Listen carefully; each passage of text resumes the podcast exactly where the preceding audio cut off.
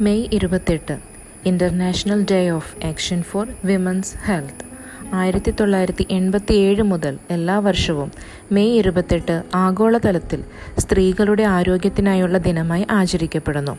ലോകമെമ്പാടുമുള്ള സ്ത്രീകളുടെ sexual and reproductive health and rights promote ചെയ്യുക എന്നതാണ് ഈ ദിവസത്തിന്റെ പ്രധാന ലക്ഷ്യം.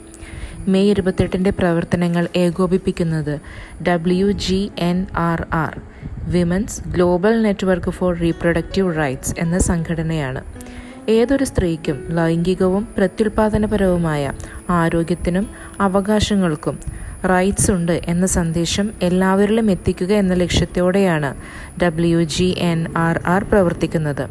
ആയിരത്തി തൊള്ളായിരത്തി എൺപത്തിയേഴ് മുതൽ കോസ്റ്ററിക്കയിൽ വെച്ച് നടന്ന W G N R R അംഗങ്ങളുടെ റീയൂണിയനിൽ മെയ് ഇരുപത്തെട്ട് international day of action for women's ഹെൽത്തായി ആചരിക്കാൻ തീരുമാനിച്ചു.